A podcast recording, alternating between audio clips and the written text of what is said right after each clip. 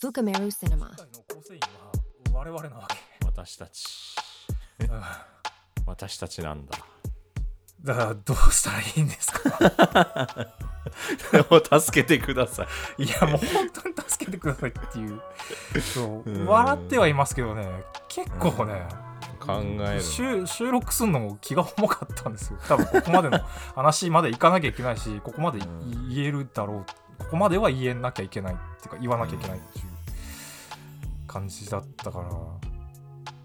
まあ、でも俺の中で、そのまあさっきもまあ最後そのうん。最大のパンチだみたいな感じで、その主人公の2人夫婦がうん。生まれてくる子供をちゃんと育ててどんなことやっても愛するっていうことを決めるのが最大のパンチとか言ったけど俺の中でもう一個あってそのああの佐藤君に向けてのパンチとして、左左もある？左もある。まだあるある右だまだある。まだある。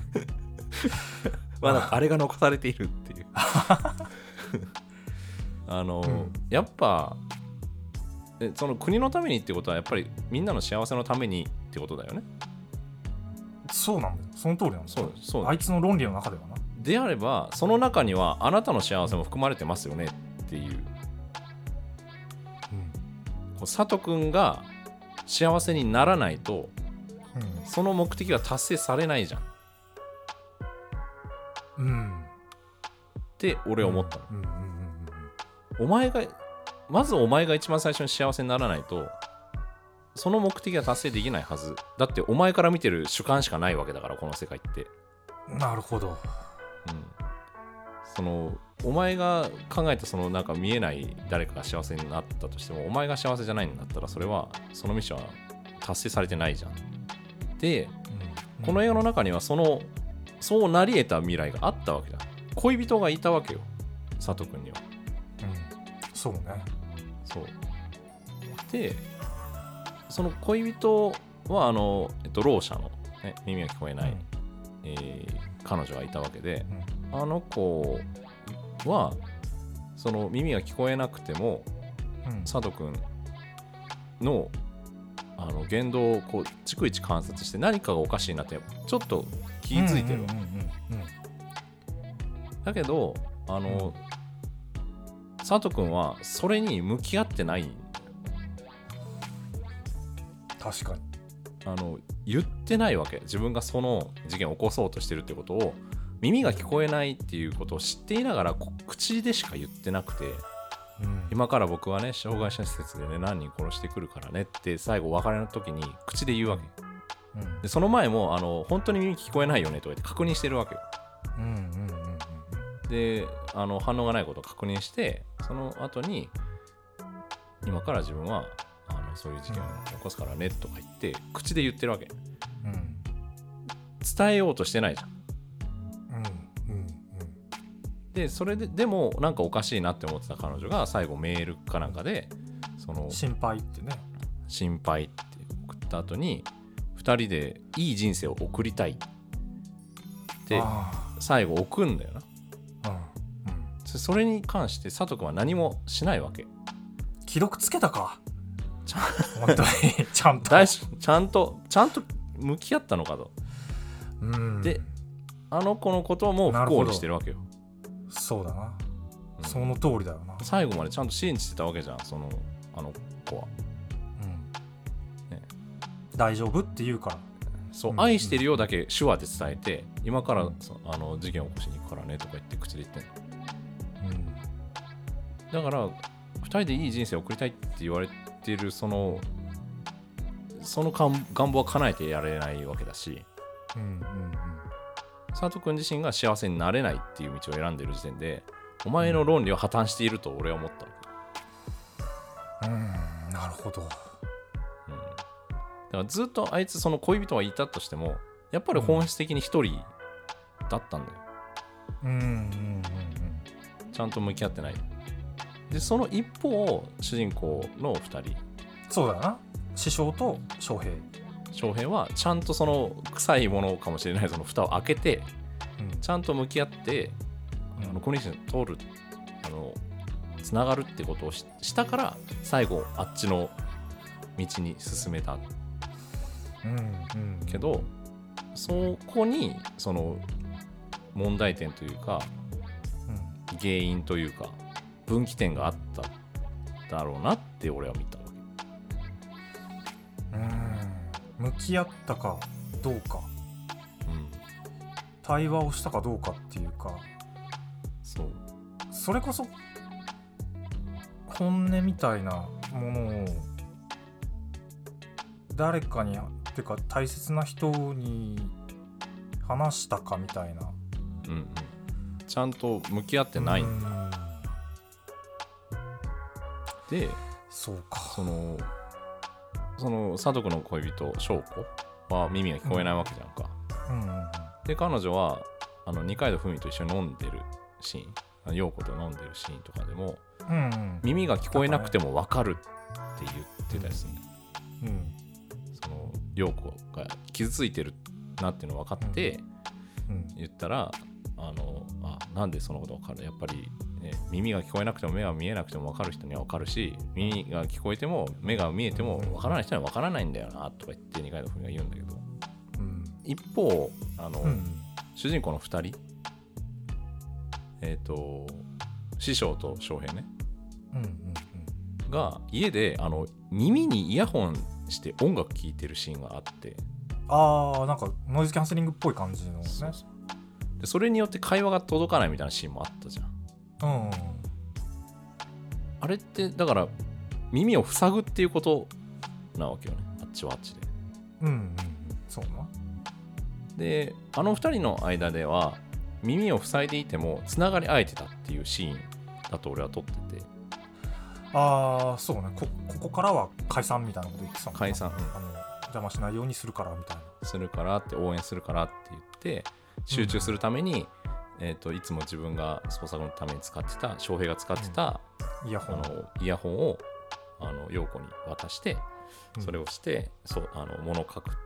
でその時にあのちらちらっとその翔平が言ったことが伝わってなかったりとかするみたいなシーンがあったりはするんだけどうんでも大丈夫な2人。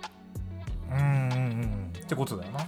一回ちゃんともうつながりあったんだからうんあのその創作の時もう一人にならないとっていう時は耳が聞こえていなくても相手のとのコミュニケーションが取れてなくても伝わるんだ。っうんていうのはさっきその翔子が言ってた耳が聞こえなくても分かる。うんうんうん。っていうのはそういうことなんだと思うわけ。そのつちゃんとつながり合えばうん意思の疎通というかその肌感とかなんならうんうんその感覚で分かるものがあるんだ。うん人が傷ついたかどうか分かるんだっていうことじゃん。うん。のであればこれ例えば障害者の人で耳が聞こえない目が見えない、うん。えー意思の疎通が図れない。うん。言葉が喋れないって人でもうん。心があるから通じ合うこともできるんだってことになるんじゃないかなと思ってうんなるほど。佐藤君にとってはその意思の疎通ができなければ、ね、あのうん。最後事件を起こす前に一人一人ちゃんと聞いていきますと、あなた心ありますか？って答えがなかったら殺します。うん。って言ってて。それやって殺していったわけだけど。うん。そんなちゃんとその答えが返ってこなくても本来であれば伝わるものがあるはずである。うん。心ありますか？っていう問いに言葉で答えられなくてもつながることができるんじゃないかっていうことなのかなって思った。んなるほどな。だいぶ遠いあれだけど伝わったのかな？だいだいぶ遠いこうあのパンチ。パンチ？長いリーチのパンチだったからどこまで届いたか分かんないけど。そうね。いやでもなるほどな。極論だから自分が心があるって思えばあるわけで。そうね客観的に見て心ないだろうっていうような理論になってたけど、佐藤君的には、うん。心ってそんなもんじゃないじゃん。うん。うんそうね。すごく主観的なものだから。うん。なんかここの映画もいっぱい虫とか昆虫とか蛇とか出てくるじゃない？はい雲はが出てきたりとか。いミミズ出てきたりね。ミミズ出てきてそれを踏み潰すとか。でうん。佐藤君もゴキブリが出たら皆さんを殺しますよねみたいな。うん。それはあの役に立たないから殺してるだけですよね。それに何にも悪いと思わないじゃないですかみたいな感じで言ってたけど、極端な話こうゴキブリに心を持たせることはできるわけじゃん。うんそうだね人間のその主観で見た世界で言えばじゃあゴキブリを可愛くペットとして飼ってる人にとってはそのそのゴキブリには心があるわけで。っうんうんうん。ていうのが心なはずじゃないって俺は思ってうん。まあだからある種その師匠の方の陽子はる、その喋れない人の心を小説で描こうと思ったみたいなことを言ってる、だからそのあと面会に来たあの高畑敦子演じるお母さんがさうんうん今お話ししてたでしょ？つって私もできるの？みたいな感じで言ったりとだからまあなんていうかな。聞こうとしようとしたっていうかつながろうとしたっていううん。その行為自体がその心をその現出させるっていうかうん。うん心あるなしってむずいっていうかそんなの分かんないじゃん実際確かに。うんそんな部位ないもんなんだって。これが心ですって取り出せないから、心はもう全部比喩みたいなもんじゃんなんか。うん、そうだ。だって実際にあの高畑敦子のお母さんも私もできるって言ってたうん。しねそれってじゃあいやそんなことないです。この人話せないんであの会話できるとかはないんでって誰が言えんだって話だよね確かに。そうだよでもとはいえそうだ。あのまたこうあのさ佐藤君とあの師匠陽子のさ師匠陽子って言っちゃダメだったんだ。陽子の陽子師匠にしようか。陽子師匠でいいか。まあまああの対話のシーンでだからこうあのあれね佐藤君と対話してたつもりが自分の心の葛藤にこう入れ替わるわけなんだけどうん。あそこであの心があるっていう風に思って書こうとしてるっつって「うーん」みたいな感じですっごい性格の悪いあの、うん。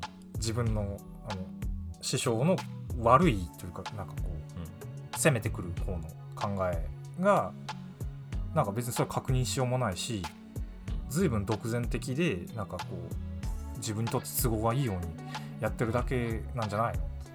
それしかもねそれで評価されたらいいねみたいな。なんかすげえ煽ってくんじゃん。自分が、自分が自分を煽ってくるって一番辛いと思うんだけど。うんやだな。うん、でもそれでも想像することはダメなの？みたいな感じでこう言った。りとかああそこやっぱりそのうん。もう一発パンチ打ってほしかった そう。でもあそこだからこう葛藤してんだよねあそこもやっぱり。うんうん。対して佐藤君はもう葛藤してないのよね。うん。あのもう答えが出ちゃってる、出ちゃった。心がないやつはいらないってなってるししかもこうあれあの殺人シーンのさ途中からあのこいつ話せるってなんかこうすげえ雑になってんだよねなんか話せりゃいいのかってあれなんかこいつマジで深く考えてねえなみたいな感じにもなるんだけど。うん。あとなんか翔平と飲んで喋ってる時もなんかうん。あの排除されちゃったんですよねみたいな僕が言ってんのはその意思疎通ができない喋れないやつは排除するっていうことなんですよとか言っていやうちの息子も喋れなかったよっつって言って何も言いかずにまあまあそんなことよりみたいな感じでそう会話切り替えたすんだよね。そううまいんだスウェイがうまいんだよシュッシュじゃないんだよ。そこはまあまあまあみたいなさ。いやそこなんだけどなっていう。うん。そうだからとにかくその稚拙ではあるんだけど葛藤がなくなって答えが出ちゃってるっていうそのん。状態に、だからある種何と何が戦ってるかって葛藤なしの人と葛藤ありの人が戦ってるっていうことでで何としてでも俺らは葛藤ありを勝たせたいわけですよ。そうです。だってそこそこにあ心あんのかなないのかなって想像することにこそ心が宿るし、分かんないなって逡巡することが人間性だったりするじゃん。うん。殺したいやついるよね。いてか殺したいと思ったことあるよね人を、別にそんななんていうかな。あの 重い話じゃなくてさ 普通にまあななんかこう嫌なやつだななんかビンタしたいなとかでぐらいのレベルでもいいんだけど。う んまあまあまあ。うんでもしないじゃん基本的に、しないしない。で葛藤してんじゃんそこは。うん。なんかそのこう葛藤を大事にするっていうことをなんとかこうみんなで共有していけねえかなっていうふうにもやっぱ思うのよね。うんうん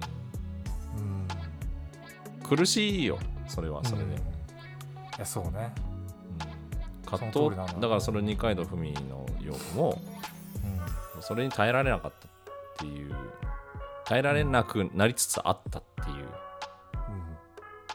ことなんだろうけどね、だからもう葛藤せずに本音ドバーみたいな。感じで、あのめちゃくちゃ傷つけるっていうねあでもそういう人 SNS 上とか結構見たりすんだよな。あどうどういう？いやなんかもう自分はストレートにものを言いますからみたいな。あはいはいはいみんなはなんかそういうのをその忖度して。気づかず気づかずやってくるけど、ただたちが悪いみたいな、でも自分はもうあの好きな人だけ寄ってくればいいし。だけどだからストレートにものを言いますみたいなのはまあ、ね、うん、結構よく見るなって思う、うん、でもなんかそれもさすげえ多分さ傷ついてんだよね。ななんでそのファイティングポーズだからさ SNS 上って多いよね。なんかなんでそんなファイティングポーズずっと撮ってんだろうっていう、いやでもそれそれって攻撃されてるからだよね。きっと。傷ついてきたからだよね。二階堂ふみと一緒だよ。うん。その他人の何でもない一言がやっぱ自分の対する攻撃になってる。うん。でそれは多分あの二階堂ふみの陽子にで言えば家庭環境かなってちょっと思ったし。まあそうだな土台となるものを作ってもらえなかった。無条件の愛っていうのも得られなかったっていうことによって、うん、虐待とかもそうだし、うん、あのあらゆるものがパンチに見えてしまう。なぜならそれ触ったら死んじゃうっていう防衛反応が働いてるからっていう、うん、当たったら死ぬっていう風に見えちゃうんだよ、当たったら死ぬような致死性のパンチをずっとこうあのずっとそれをが来てるように感じるし、うん、来てない時も来んじゃねえかって怯えてるっていう。そうことよね。でもギリギリ大丈夫だったんだよ。葛藤し続けたっていう、うん、そうね。葛藤しろよっていうな。でもさあのこれさ話ちょっと前後するんだけど葛藤しろよなって思うわけ。なんだけどやっぱ俺の中でも葛藤しててでじゃあ佐藤君お前葛藤しろよっつって言えんのかっつったら やっぱりねあのあのシーンあのすごい重要というか一番ショッキングなあの、閉じ込められてるあの施設の利用者の人あの高城さんってずっとあの部屋は閉まったまんまでなんですっていう大きな音がしたから見に行かなきゃってなったあのシーンであのまあ、えー、開けてみたら、うん、高城さん。糞尿まみれの、ね、部屋で。こう壁になすりつけてあれもまあよくね、うん、よくあるっつったらなんか変な話だなんていうか聞いたことあるなっていう痛ましい話だったりするけどそれでこう自分のそのね股間をこう触っていたっていう。のの時に、うん、あの自分に置き換わるんだよな。そう自分に置き換わってんだけどあの時実はあの師匠と文の方の陽子はこれは見ちゃダメですって文の方の陽子が出して2人は出てったんだよね。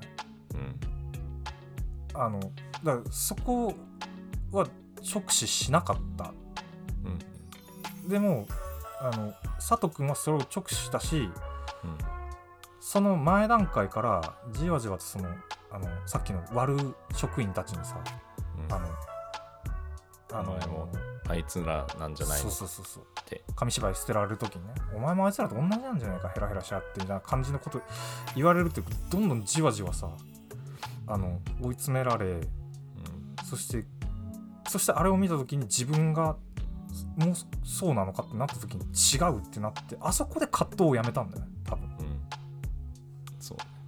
それまではいろいろまだこういろいろ葛藤できてたっていうかその優しい部分とかもあったりしたのがあそこで入っちゃったっていうかさところがあってだからそのなんつうのかな。だからやっぱり被害者でもあるっていうふうに言わざるを得んのよね。うん。だからそれこそささっき言ったさうん。あの二階堂ふみの陽子の方は家庭環境によってっていうまあ DV みたいなことだよね、えー体罰虐待みたいな家庭内の。うん。うんでこれ比喩的に言えばあの社会が親み親ってこあう上上側にいてあうん。そっからずっと絶えず絶えずあの、うん。経済的に有用じゃないやつはいらない。とかそうか。認めもっともっともっとあの価値を上げろ自分の。うんそれはつまり尊敬されたりお金稼いだりみたいな感じのことをだからそのいわば刷り込まれてるわけ。うん。うん親のように。そうだね。本来であれば社会から受け入れ無条件で受け入れられないといけない、だって人権があるんだからうん無条件であの別にお金稼ごうが稼ぎまいがうん認められるべきって憲法に書いてるはずなのにっていう。そう。憲法に書いてるはずなのに。はずなのに憲法って建前ですよねってなっちゃうっていう傷つきすぎると。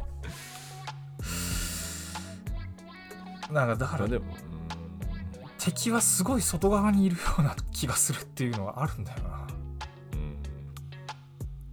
ちょっとごめんさっきから「デモ」っていうのを俺は何度もで遮って。も俺はもうでも うん、でもね。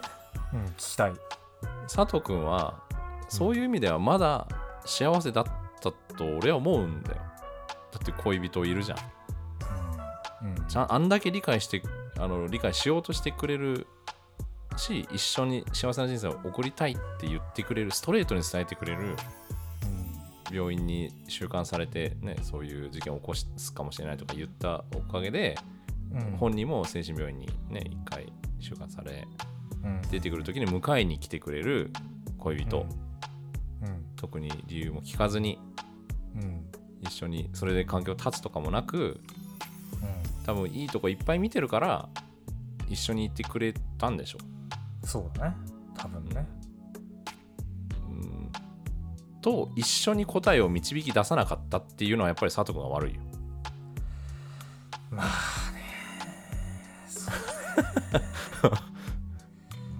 これななどういう立ち位置になってるのか今今不思議な立ち位置にこう2人がなってますがいやそうなんだよな。そうなんだよ。だって、うん。うん、そその卑怯じゃんやっぱ。うん。その通りだな。それこそ。そのあんだけ手を差し伸べてくれるし理解もしてくれるうん。恋人に一切そのことも相談せずうん。一応自分の自尊心というか自分の気持ちを保つためだけに一応伝えたっていうことにしたいがために口でだけ言って。まあそうかそういうふうに確かになってるな。それは、うん、それは愛の行動では全くない。自分のためだけ。それは。相手が耳聞こえないの分かってて一応言いましたっていうあのうん。実績解除するためだけに はいってやりま言い伝えましたっていうさ、ーうん、それはやっぱいくら社会がそのさやっぱりそういうふうに詰めてきたとしてもまだぎギリギリの段階で支え合える相手がいたのにうん。うんその人に相談せず自分で決心をしてうん。あの事件を起こすっていう。あいわばもう完全に隠してるわけじゃん。うん。まあ卑怯だよ。卑怯だぞ。そうだな。それは言い訳のしようがないと思う俺は。うん。さっきのにつながるけどねそのやっぱお前が、うん。お前も幸せになんないとその理論破綻してるからっていうのもあるし。うん。そうだからみん社会の声が聞こえてるっていう現状を、えーがありながら国のためであるって言いながら実は実はあいつはやっぱり一人だってことだよねで自分のことしか考えてなかったし。うん。一人の国。うん。一人の国。一人の国になってる。はあ。まあそうだな。そこはもう否定したい俺は。明確に、やっぱり認めない。私は認めない。そう いやでもこうもう一個やっぱ別の角度パンチとしてはいはいはい。いややっぱりそのなんちゅうのかな。そうあのパンチ当てる相手がおかしいっていうのも一つやっぱこう俺の言うときたいっていうことだね、うん。あのそもそもおかしいっていうことよこんなに有用性でうんうんうん。もちろん。悩まされなければならないというかうんうん。ずっと内面化してるから自分が悩んでんだけど。うん。ででもそのしかもこう社会はうまいわけ。もう自己責任やっつって。はい。いうふうに言ってくるでしょ。それはあなたが選んだんでしょ？っていうそのあのチャンスはいくらでもあったでしょ？っつって。選択肢もいくらでもあったでしょ？つって。じゃあやっぱ自己責任だよねっていうあなたがそれを選んだんだよね。選ばされたとか言わせませんからねってこうカッコで。ついてくるのだがこれもうもはや妄想みたいなもんなのかもしれないけどうん。なんかなんでその人間の価値をその社会に決められなきゃいけねえんだよっていうところでもあると思う。うん。てかももっと直接的なこと言えばうん。あの私にはうん。価値があるってどうやれどうすればこんな社会で思えるのかどうかっていうことだと思うの。ねうん思えないようになってんだけどうんそういう親だから みたいな。うん。あのでもなんかそこはその社会を変えるのってそうそうできないことだし難しいんだけどなんかこう一歩引いてみるっていうかさうん。今これ何何やってんだっけ？って何やらされてんだっけ？そして自発的にやってんだっけっていううん。その有用性レースみたいなやつ。うん。そんなとこに人間の本質はないっていう風にうん。やっぱり自分で認識して自分には生きてる価値がたとえ収入が低くてもとかうん。別に特別な才能とかないけどとかうんでもあるって思う思えるようにうんなるのがすこう一番のパンチなんじゃねえかってやっぱ思っちゃうのよね。うん。それはもうだから俺はこのポッドキャストでずっと言ってるような気もするけど。うん。やっぱ人とのつながりじゃんって。そうね。友達がいるとか仲間がいるとか恋人がいる家族がいる妻がいる夫がいる何でもいいけど。それしかなくないって俺はもう結構諦めてるからその社会を変えるみたいなのってうんあそういう親だから もうしょうがないよねっていう。あいやまあまあな。毒親。なのだからさらにやっぱその貧しくなっていくわけでしょ？日本って。まあまあまああのそうなっていくだろうな。おそらくな。それはもうもっとこれ進むぜって予感はなんかあるし。うん。俺個人の話で言えばやっぱもうなんかそこに価値はうん。あんまり価値というかそこの評価軸で戦う気はないからうん。友達がいるとか。その周りに仲間がいるっていうで楽しくやっていく。でそれはもううんうんお互い様であったら挨拶交わすような人がどれだけ多いかどんな人とつながれるかうん。しかない。うん。なーって思ってるけど。そうね。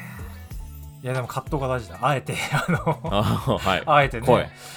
そうそれでこうねあのそれはその通りだし俺もそう思うしなんだけどでもこうねあのこの物語での例えば文の方の陽子とかさうん。もしくはもう過去の自分でもいいや。と思った時にさもうすげえパンチが飛んで致死性のパンチがさ飛びまくってるさあの人に対してあの友達になってきたって言えますかっていう ことなのよね。うんうん。なんかこそう。うそれこそ君他人事でこう言ってないの分かってるよ。うん。で俺もそのメッセージは乗るし俺も他人事で言うつもりはないんだがただうん。ただ残酷なのではないですかっていうしかもそのいろんな俺らには俺らが味わってない現実みたいなのをさ例えば佐藤君で言うところのあのさあのお前もあいつらと一緒なんじゃねえかとか言われたりそれであのその後にどうしても自分は認めたくないというかもう社会あの悪い意味での社会から見たら有用性の一番下だとうんいうふうに表せるかもしれないようなうん。姿を見てしまうとか、うん。そういうこう現実というかに傷ついてるうん。人たちがいるっていうことでもあると思うのよこの映画のメッセージは。うんうん。そうね。うん。その白球であるっていうのも一つの乗っかってるのもあるしな。そのまあそうそうだな。要は本当にその佐藤君みたいに自分は頭が悪いからとかもう体を動かす仕事しかできないみたいな、って思ってもういろんなことを諦めてとりあえず、まああのそ障害者施設のところで働くしかないと思ってる人たちもいる。もちろんそれをにあの、うん。誇りとか生きがいを持ってうんもちろんもちろん。携わってる人もたくさんいると思うけどうん現状それを結構内面化してというかもう自分はこれしかできないって思ってしまう。それこそそういうふうにもうしつけられてるというか社会にそういうふうにお前はもうだってダメなんだからもう体を動かすこのぐらいの仕事しか無理だろって言われちゃってる人もたくさんいるし、うん。しかもそういう人たちが言ってみればまたこうそういうメッセージを再生産してしまうのがあると思うのよ。あのあれなんか翔平旦那のさうん。うんあのバイト先のさあのあビルの管理人のなんか先輩みたいなさ、お前だからダメなんだよとか言ってくるバカだなみたいな。そんなの誰も見ねえよみたいなさ あれもさあの人も見ようによっちゃうん。そのなんていうかな。俺はお前よりは上であるっていうことを言わなきゃ収まんないわけでしょ。そうだってことはやっぱり下だって見られてるっていうようななんていうかな。てか上下の判断が常にこうジャッジメントされてるような気分だってことでしょ。パンチ食らってんのよあれは。見ようによってはだからかつては自分もあの翔平のように後から入ってきたうん。後輩の翔平のように何か自分の好きなもので飯食いたいって思ってたけどうん。そうそれは無理だっていうしつけをされちゃったってことだよね社会。に、うんかもしんないよね。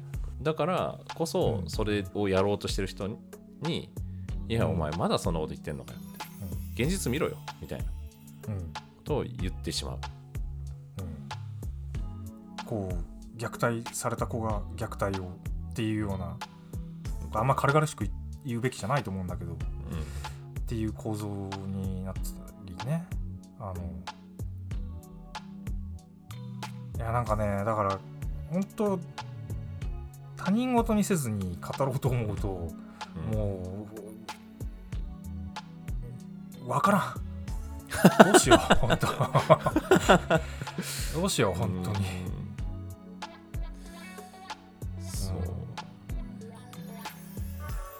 どこかにヒントがあるはずなんだけどなこの映画の中に。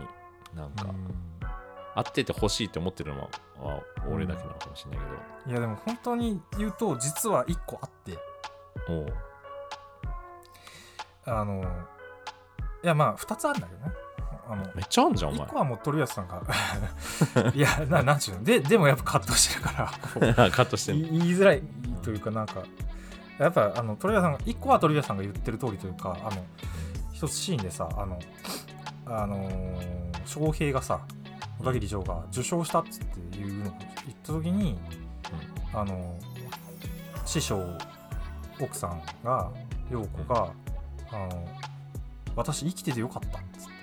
あなたが生きててよかったっていうこう10日で言ってるっていうかさうん。あの同じ価値で言ってるっていうかうん。気持ちで言ってるっていうあれがやっぱ一番効くよねとは思うよね。うん。うん。愛ね。うん、なんだけどそれが得られない人もいると思うしあとこうすっごいひねくれた見方をするとうん。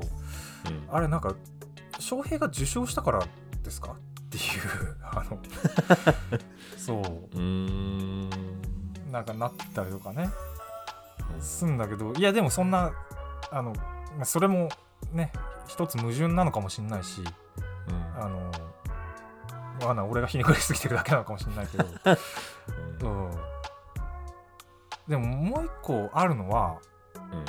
これもうほんと最後の最後の方で寿司屋でさ飯食ってて、で師匠の方は気づいてなかったんだけど、うん。あのテレビ振り返って見るよね。あの時にあの行かなきゃっつって言って行かなきゃってやれることやらなきゃって言ったんだようん。あのセリフが俺は実はこの映画で一番好きなの。うん。わかんないじゃん。でもなんかと特にあのシーンに即して言えばあれでその師匠がバーッつって現場行ってさな何ができるかわかんないじゃん。てか入れるかどうかもわかんない。卵の寿司だけ持ってね。あ 差し入れするしかないよね。差し入れするしかないかもしれない。だとしたなんらで卵なんだよっていう。卵なんか普通食わねえだろうとか言っ食いますまた二回の踏みが。切れる。嫌になるかもしれな。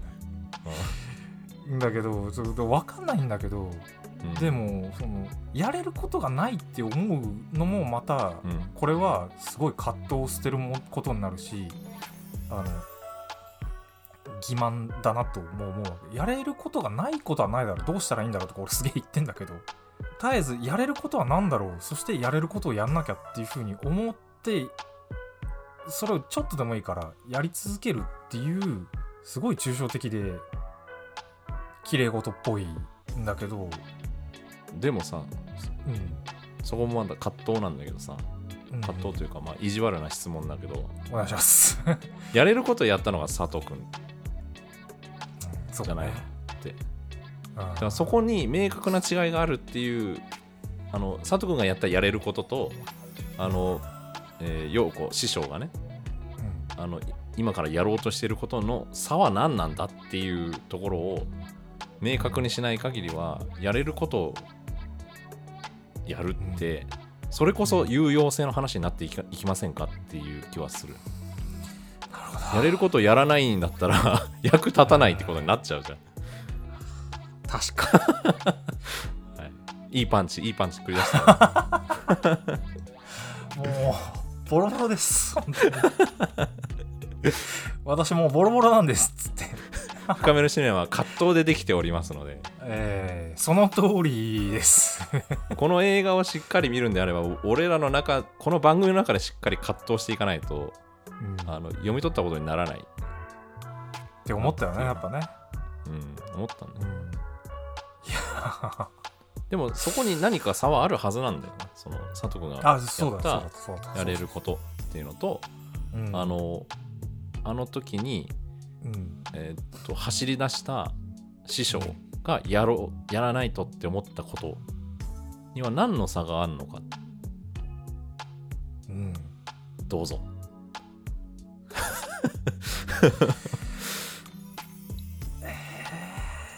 先生どうぞ わしか？わしわしの番か？うん。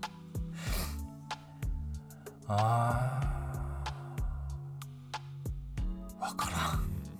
わからん。俺はでもこれがさっきの話にまた戻るというかまあそうなるのか。あの自分が幸せになるかどうか。うん。なるほど自己破壊的でもあるわけだ。そうだよ。だって捕まるの分かってて自分が犠牲になるっつってやったことなわけでしょ、うん。で恋人の期待も裏切りうん。自分のためだけを思ってうんやること。うん。だったのが佐藤君で。うん。ちょっと前にあの自分たちで幸せになっていこうって翔平と話し合って決めた。もう2人大丈夫だねって。2人でうん。うん一緒にやっていこうって決めた上でのやることは。うん。か絶対あのこの後あの師匠がやることは翔平のことを裏切るようなことではないはずじゃん、その通りだな。あの2人の関係が幸せになるっていう前提でやること。うんうんうん。っていうところに違いがあるんじゃない？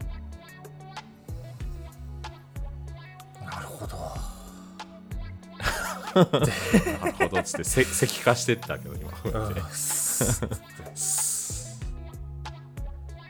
いやー幸せになんなきゃダメだよな。そうなんだ。よ何のために生きてるんですかっていう。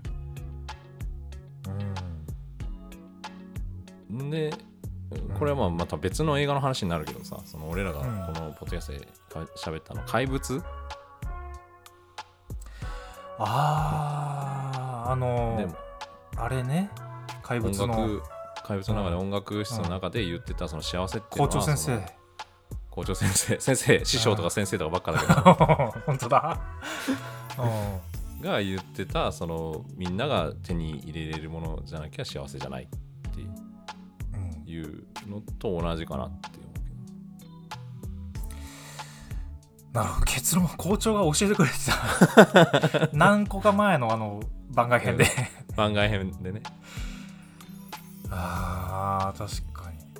あれはつまり自分もだよってことだもんな。うん。あー。でもっと言えばその排除するっていうことがはそんなもんしこ本物の幸福じゃないんだ。うんない、排除するという行為をもってもたらされると思い込んでるお前のうん。幸福と像は。うん、最後はだから校長が佐藤君にあのパンチを。パンチを最後決めて あのなんか床をこすってたあのヘラみたいなのでこうバーンって今。KO っていう。武器使っちゃダメだよな。なるほど いや違うからあの時は楽器持ってたから多分。あ楽器ホルンでぶん殴るってそいう。う。トロモーがね。ホルンをふ吹いたんじゃないかな？吹いた音にしようよ。なんかそっちの方が綺麗じゃねなんか。あ KO どれでもいいんだけどなるほどな。うん。自分が幸せにならないものはやっぱ違うよ。うん。それがやれることだよやっぱ。ってことは。自分が幸せになることがやれることだよ。なるほどなるほど終了。これで勘弁してくださいみたいな。いやでも今思いついたけどそういうことなんじゃない？そうだな。そういうことなんだろうな。てかもう現時点で俺らの葛藤のとりあえずのねまあこれがあの結論じゃない、とりあえずの到達点としてはぱそうです。こういうことだよな自分が幸せになるっていうことが一番やってった方がいいことなんじゃないか。やれることなんじゃないか。みんなが幸せになるために。そう。まあバトル映画風な見立てを俺はしたけど、あのうんうんうん。しょっちゅうあの師匠と翔平があのタッチってやるああやってるね。うん。あれはプロレスのこう交代でしょ。絶対 そうなの？そうな今の度俺が行くぞっていう。はいってやつね。はいってはいっつって。あのあれでしょ？ぶあのマウントポジション取られてもこうなんとかロープのとこまで行ってタッチってやタれば、ッチっていう、うん、したら交交代だっつって。2人で戦ってるっていうことでしょ？監督。そういうことなんでしょ？あれなんでしょ？分かったよ俺。見えてるよ。俺には見えてるよ。俺には見えてる違いかもしれない。番組の感想は Twitter の「ハッシュタグ深めるシネマ」や番組概要欄の Google フォームなどでお待ちしてます。